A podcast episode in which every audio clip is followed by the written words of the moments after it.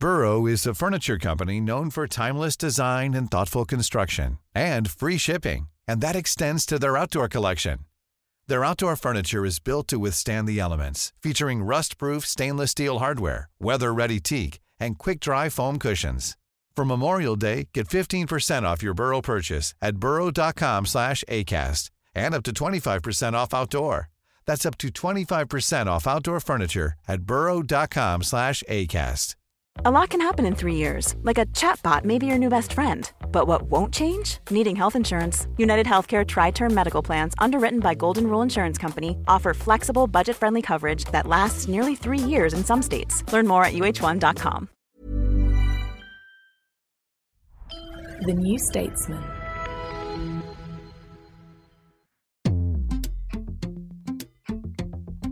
Hi, I'm Freddie. I'm Andrew. And I'm Rachel. And this is the New Statesman's Politics Podcast. In this episode, we'll be talking about what the aerated concrete scandal says about modern Britain. Hello, I'm Freddie Hayward, political correspondent at The New Statesman, and joining me in the studio, I have Rachel Cunliffe, associate political editor, and Andrew Marr, political editor. Rachel, the government's start of the political terms completely overshadowed by this RAAC scandal. What's been going on?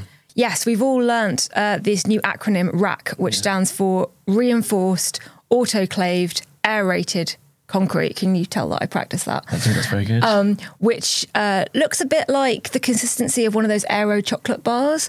Uh, and it was a, a, cheaper form of concrete that was used in the construction of lots and lots of buildings from the sort of 60s onwards, but in particular, schools, we've known basically since these buildings were put up that it has a, a safety shelf life of about 30 years. Obviously, we're well, well, well past that.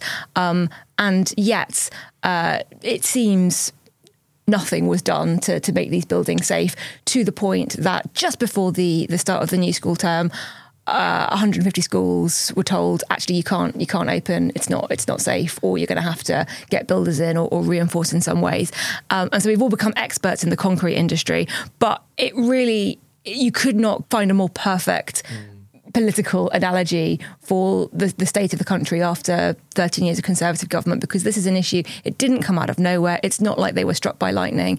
This was known about. There was money meant to be allocated in, in various budgets over the last kind of 20 years to do these repairs. They were put off. The funding wasn't there. Various education secretaries made the decision, or actually, various education secretaries asked for money from the Treasury and, and didn't get it or got far less money to repair these schools. And now we're in a situation where thousands of children are having to learn in temporary classrooms or learn remotely because the ceiling might fall down on their heads. Yeah, um, Andrew, I mean, this is a broader problem, isn't it? It's been going on for a very long time. It goes back to the post war era when we had this uh, big building boom and people were looking for cheaper materials. I mean, who's responsible here?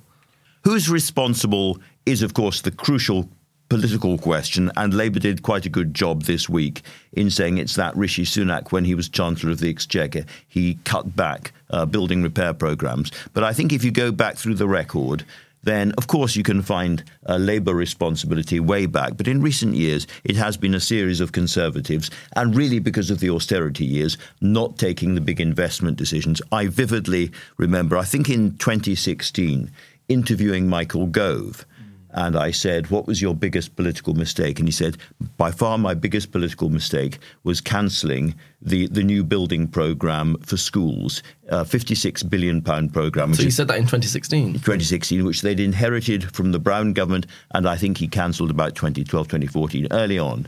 Uh, during the austerity years. And he said that was his biggest mistake. They knew they were I think the bigger political issue here is that it's a perfect example of what happens when you've got a government sitting on top of an economy which is simply not big enough to give the British people the kind of standards and the services that we have come to think we deserve. And so I can un- entirely understand why these decisions were put off because every government uh, with tight spending constraints has pressures from the newspapers and from everywhere else for you know this spending settlement or that absolutely glaring injustice which has to be resolved now.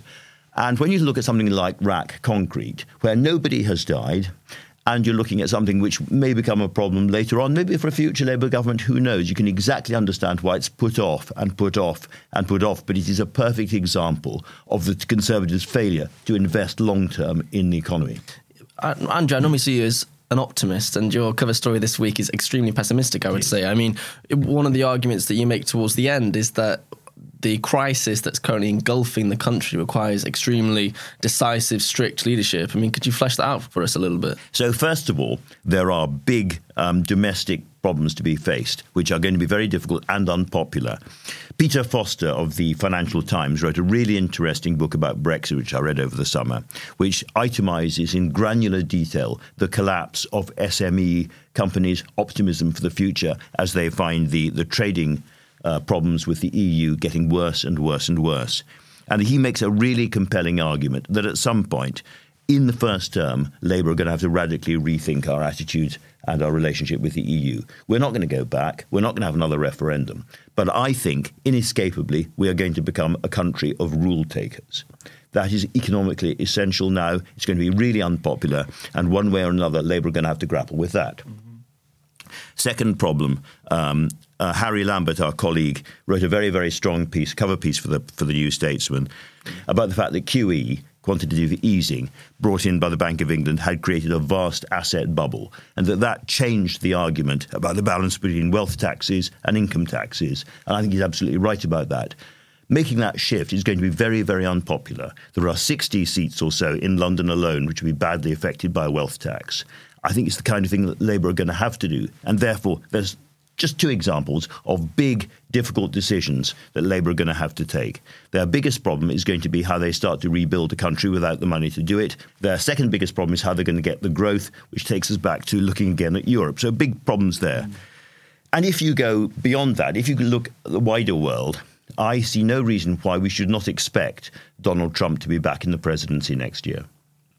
I don't see at the moment who's going to beat him among the Republican candidates. Um, and he seems to be marching through those uh, legal problems, those those prosecutions, like as I said, Godzilla mm. in the movie, marching through, chomping his way through uh, Japanese fishing villages. Now, maybe Joe Biden will see him off, but looking at Joe Biden at the moment, he doesn't look like a man who's going to see anybody off in the short term or the long term. There won't, well, there won't be a long term for Joe Biden, but you know what I mean. And so I think we have to assume that the, the prospect of a Trump presidency is a real yeah. one. That means two things, clearly. It means, first of all, that America is going to tear itself apart, and that that very, very long era we have all lived through, where America was the kind of backstop for Western security, the, the place we kind of plugged ourselves into, that is going to end. I think America is going to be in a really big uh, political crisis. But in the shorter term, still, it means that Ukraine will, will lose that war because Trump will pull the plug. He will do a deal on Russian terms. And that means the entire Western security apparatus, the entire European security apparatus becomes very, very dangerous looking indeed. I spoke to Sir Richard Dearlove this week, who's the former head of MI6. And I said, given all of that, are we properly defended in this country? And he said, absolutely not. We have, have a really major turn towards defense spending. Um, he said, well, you know, we're a couple of minutes to midnight, in my view, was the phrase he used.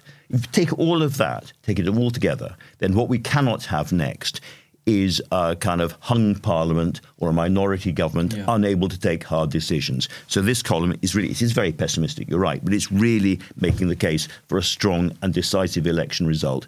A leader, therefore, who can take the tough decisions uh, unafraid by lobbies, unworried about press criticism and all of that. Yeah, and also a party that's comfortable mm. radically changing the country. I mean, one thing that's stuck out to me in the past few weeks is how reticent Labour is to criticise austerity for the current crisis in uh, schools and um, national infrastructure. They're sort of focusing on Rishi Sunak, understandably, and they're focusing on uh, the past few years rather than looking back at the chronic underfunding of uh, national infrastructure within this country. I mean, Rachel, why do you think that is? I mean, it seems that uh, as soon as Labour becomes obsessed with fiscal conservatism, as they have done in the past six months, they lose the ability to attack the government for their full 13 year record. Yeah, I think you're absolutely right. They are, they seem very so terrified of their past reputation as vote a Labour government in, they won't be able to balance the books. They'll get the big checkbook out, spending splurge. You can't trust them. Um, they, they've noticed that they are leading on the economy, as Ben Walker, our data expert, has, has mentioned several times. That is sort of the key to winning an election when the economy is a key issue. Um, and they're just terrified of losing that lead. So what you're getting from Starmer and, and Rachel Reeves is will sort of be the Conservatives, but will be more competent. And at the moment, that's been working for them because the Conservatives just keep looking incompetent. I mean, this was meant to be Rishi Sunak's week to talk about economic recovery and how the growth figures were better than expected and how his plan was working. And what have we been talking about all week? Crumbling school buildings and dodgy concrete. So the, the, the Labour strategy has been working, but at some point, there are going to be questions asked about if you have the exact same fiscal policies pretty much as the Conservatives, and the Conservatives' fiscal policies have left us with such chronic underinvestment. Kind of what's the point of you? How are you going to to fix these things? And we're talking about schools this week, but the, the, the concrete issue extends way into the public realm. We've got um, court buildings, prisons, hospitals. I mean, if you if you think about the uh, political hit of having to close schools. Imagine if you have to evacuate hospitals because the hospital roofs are, are, falling down. There's also possibly this concrete in the Houses of Parliament itself, which I think is a again a lovely a lovely metaphor. Um, but it's a it's a very emotive almost visceral example of how this underinvestment and lack of long term or even medium term planning yeah. has impacted every area of the public realm. After the break, sticking plaster politics and the risk of cautious centrism. If you're subscribed to The New Statesman, you can get all of our episodes ad free on the New Statesman app. You can get it both on iOS and Android. Just search for The New Statesman on the App Store or Google Play Store. We'll be back in a couple of minutes. When you're ready to pop the question, the last thing you want to do is second guess the ring. At Bluenile.com, you can design a one of a kind ring with the ease and convenience of shopping online. Choose your diamond and setting. When you find the one, you'll get it delivered right to your door. Go to Bluenile.com and use promo code LISTEN to get $50 off your purchase of $500 or more. That's code LISTEN at Bluenile.com for $50 off your purchase. Bluenile.com code LISTEN.